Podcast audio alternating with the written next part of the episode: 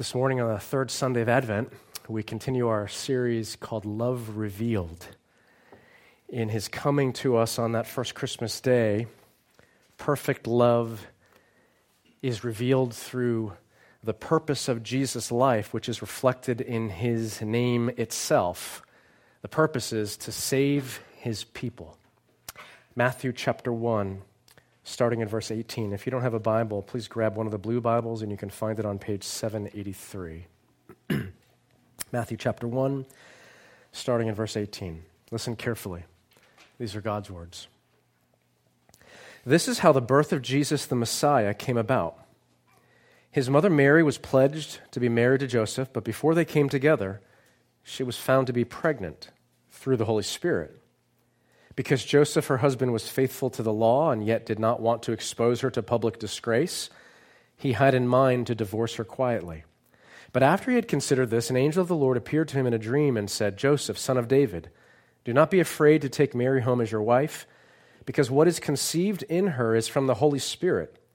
She will give birth to a son, and you are to give him the name Jesus, because he will save his people from their sins. All this took place to fulfill what the Lord had said through the prophet The virgin will conceive and give birth to a son, and they will call him Emmanuel, which means God with us. When Joseph woke up, he did what the angel of the Lord had commanded him and took Mary home as his wife.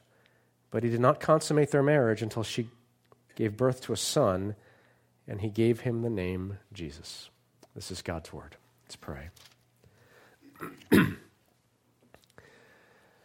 Lord, we revel in these familiar Christmas time texts. We revel in these familiar Christmas time songs. But we pray, especially in this time ahead, by your Spirit, give us fresh understanding. Renew our hearts. Cause us to hear your word as if for the first time and respond with the only natural response praise gratitude, adoration, humble dependence. We pray in Jesus' name. Amen. Love is revealed in this passage to save his people from our sin by his death. Simple outline this morning. From our sin. When the angel appears to Joseph in a dream, he has two messages from God to deliver. Don't change your wedding plans, number one and name your baby boy Jesus. Don't change your wedding plans, number one. Had to have been a, an incredible relief to Joseph to heal his broken heart. He had discovered Mary's pregnancy and he knew he wasn't the father. No doubt he felt crushed, betrayed, wondering what to do. He could have publicly disgraced her.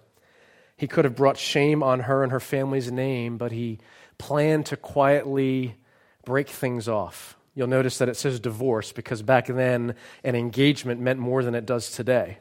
You were pledged to be married, you were almost as if married. It just hadn't consummated it on the wedding night. So the angel basically tells him, Joseph, it's not what you think. Believe it or not, your still virgin girlfriend is pregnant by the Holy Spirit. So stay the course. Be a dad, be a good husband. But nothing would ever be the same for Joseph or this young family. The second instruction is in verse 21. She will give birth to a son, and you are to give him the name Jesus. Naming was the privilege of parents, naming was a sign of authority. And in this particular circumstance, the authority parents have over a newborn child to give him or her a name that they will carry throughout life. But how do you name someone who created you? How do you name someone who predates you by, oh, forever and give him a name? So the Lord, through the angel, gives the baby the name Jesus, which means the Lord saves. In the Hebrew, it's Yeshua. Yahweh saves to be saved, to experience salvation. Those are too often buzzwords, Christian jargon, sometimes overused inside the walls of the church. What does it mean to be saved? But maybe it's uh, overused and tired because we forget how desperately we need saving from. Maybe it's because we forget what we need to be rescued from. Don't you sometimes believe that what you most need to be rescued from is drudgery and toil? Lord, save me from Port Authority. save me from the traffic jam on the way to pick up the school uh, kids from school. Sometimes we think the biggest thing we need saving from is illness or pain, financial stress, messy relationships. Lord, save me from ever having to see that person ever again. Save me from having to hear them speak those grating words one more time. Rescue me, Lord. Are you ever tempted to think, God, if you'll take this away or provide for me, then I will fall in line, obey, serve you. Then I'll be content. Or if you're a skeptic, have you ever thought or said, then I will believe? Another way of asking the question is, what does your heart long to be freed from?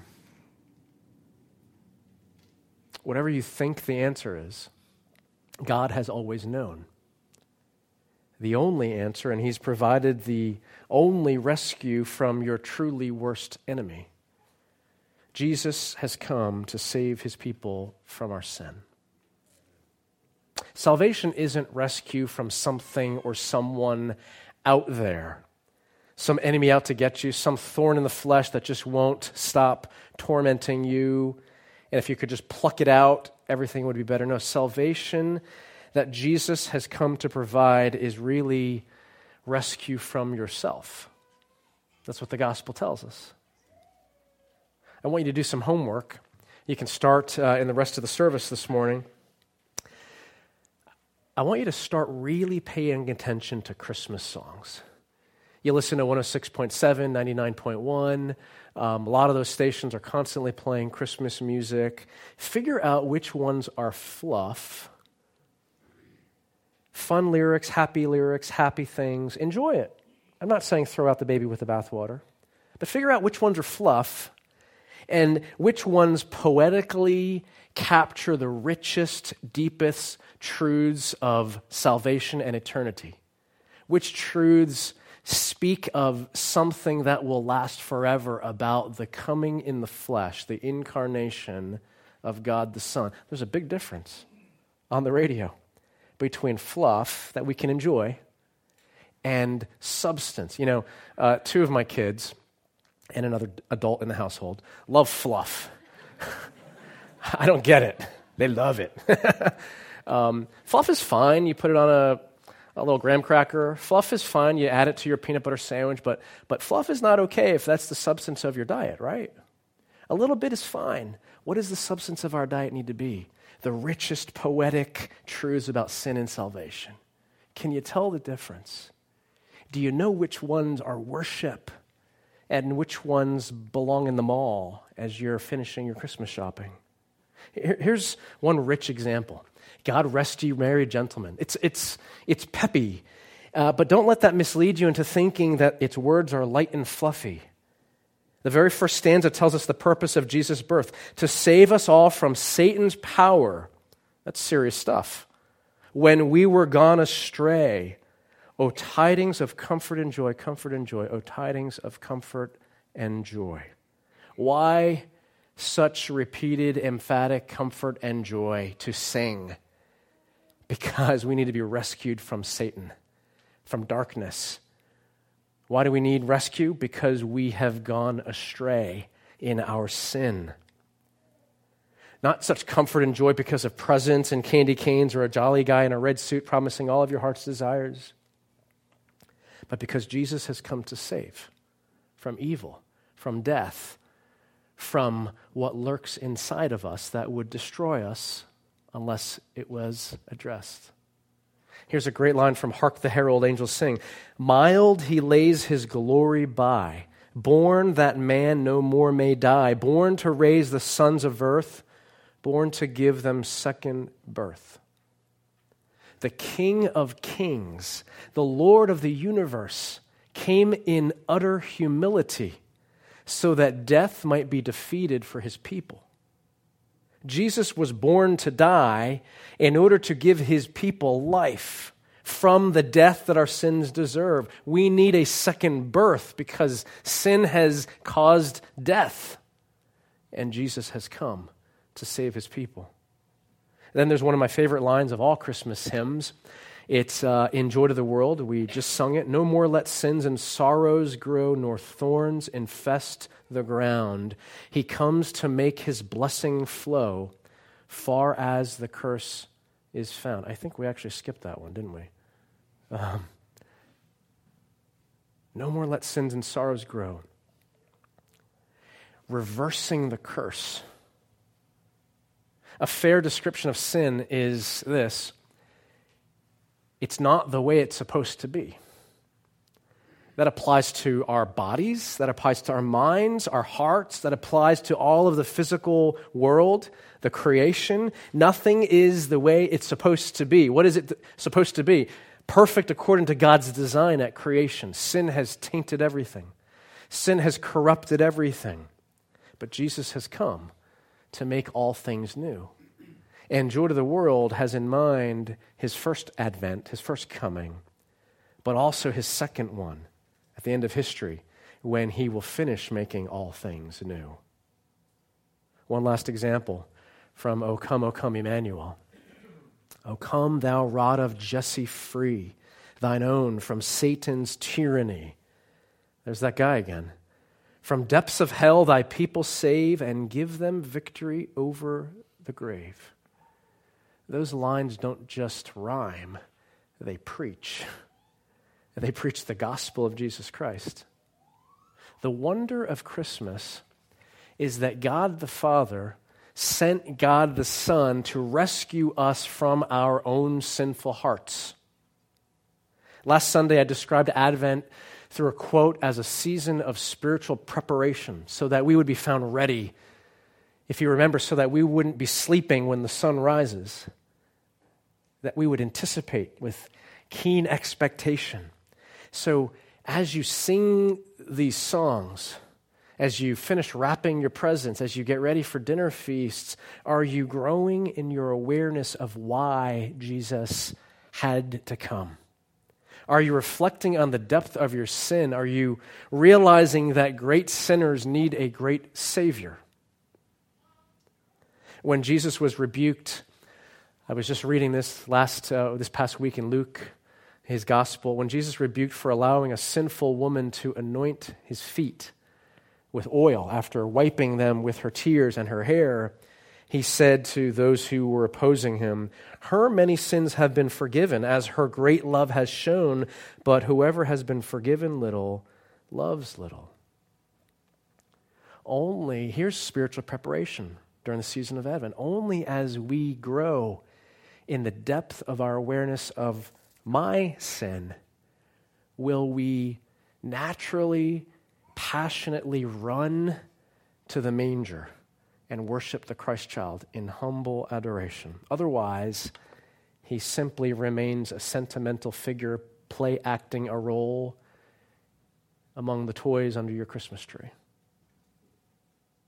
This reality of Jesus' name describing Jesus' mission to save, it flies in the face of sentimental Christmas season talk about achieving world peace, about making the world a better place, one deed, one good deed at a time. Absolutely, world leaders and ambassadors, we need to be praying for them to work towards world peace. Absolutely, one good deed at a time um, beautifully reflects a little bit of God's generous heart, his character, his desire to love the loveless. Those are good things. Don't throw out the baby with the bathwater but none of us has what it takes to bring about joy and hope and freedom and peace, especially not from our greatest enemies of sin and death. We're powerless, we're hopeless. That's why light has had to dawn on darkness. Darkness of our hearts, darkness of our world. From the outside in, that's why God has had to shine this light of the sun. That's why the unique baby born in a manger in Bethlehem had to come to save his people from our sins. There two, there's, second, there's a second name reflected in Matthew chapter 1. If you noticed, it's the name Emmanuel, literally, God with us. The only way we can be with God, God with us or us with God for eternity, in his, the presence of pure holiness, is by this baby living out his name, Jesus. The Lord saves from the death that comes from our sin. That's what he's saving us from. The holy judge of the earth must treat sin as it deserves. He must treat sin as it has chosen. Because sin is a choice of death, sin is a choice of not God, and God is life.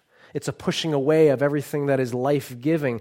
How does the Lord save through the sending of his Son? He forgives sin. Forgiveness is a promise to no longer hold against you your sin. That's the offer of the gospel. I will no longer hold against you what actually deserves the death sentence.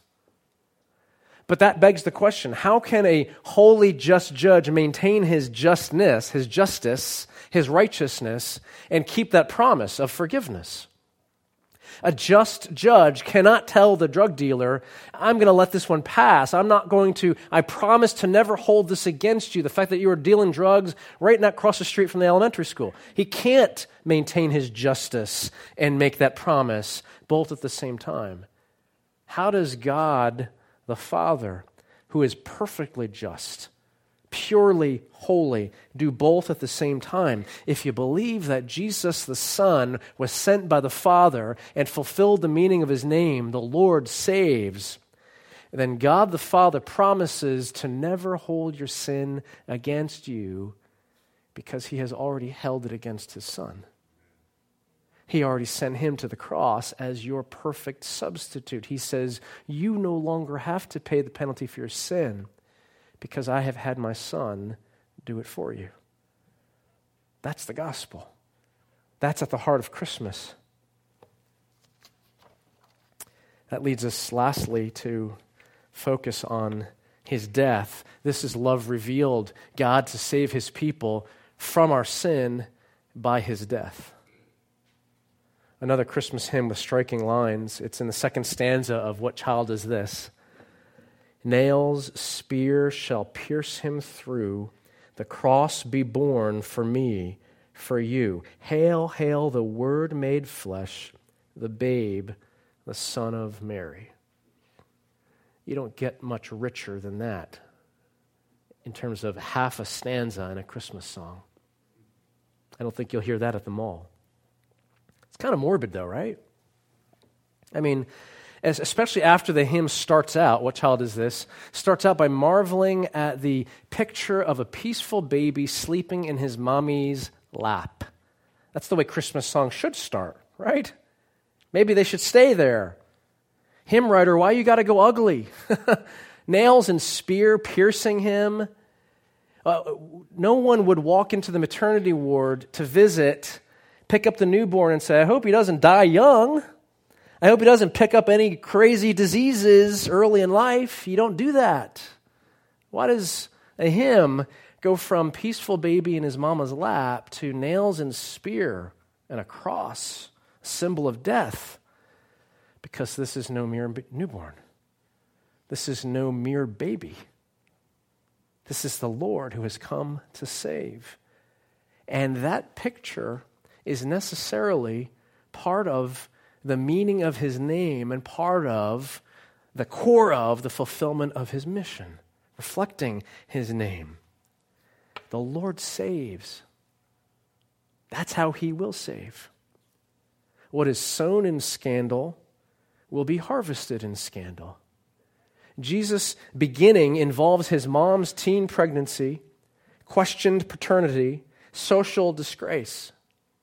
Jesus' lifetime will include accusations of being a glutton and a drunkard, a Sabbath breaker, um, a threat to the religious and political peace of Israel. Because the biggest scandal of all will be his preposterous claim that he is the Son of God. And Jesus' end will involve a cross, a spear, and nails between two career violent criminals with a mocking sign above his head King of the Jews. The connection between Jesus' birth and Jesus' death, between the manger and the cross, is at the heart of the significance of Christmas. We can't celebrate Christmas without the two coming together. Otherwise, it's mere sentimentality. Have a holly jolly Christmas. That's all it is. The reason we can't just have a picture of a Christ child in the manger with cattle lowing and sheep positioned off to the side and the three kings standing there in the back, although they came a lot later. They're in our manger scenes.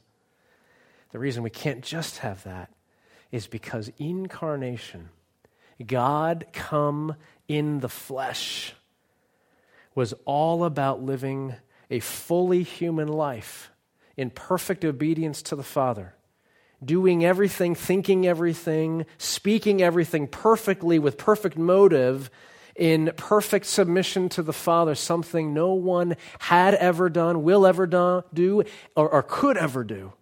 But Jesus, in his perfect righteousness, in his full human uh, state, accomplished it in order to prove that he was the one who could take the place of his people who could serve the death sentence that our sin deserves. Because only someone fully human, born of a woman, could take the place of a person. And only someone fully divine, conceived by the Holy Spirit, could have his substitute death apply for all of those who would trust in him for all of eternity. This is Jesus, the Lord saved. One last poem to point you to. These are the first few lines of G.K. Chesterton's poem called The House of Christmas. A child in a foul stable where the beasts feed and foam. Only where he was homeless are you and I at home. Let's not allow Christmas to remain merely sentimental, family of God. Sure, enjoy the many beautiful things that this season brings. I'm not trying to be a Grinch. Have at it. Celebrate. Decorate. Give gifts. Feast. Sing songs at the mall, even the fluffy ones. Those are fun. But remember that throughout it all, Christmas is Christmas because Jesus came in humility, born in a stable, homeless, as the poem puts it. There was no room for them in the inn homeless so that you and I might be brought home one day to stand face to face with him, Emmanuel, God with us and us with God, enjoying perfect glory and majesty with him. Christmas is Christmas because it sets the stage for the cross and the empty tomb. The newborn king is the king of glory who will rule the world one day without any opposition with truth and grace. Let's worship him. Lord Jesus, you are the newborn babe in the manger, but you are also the King of glory. Those two don't cancel out each other. They exist in beautiful, majestic tension. And so we pray, especially as this Christmas season reaches its climax in two weeks, that you would allow us, bless us to remain in that growing tension.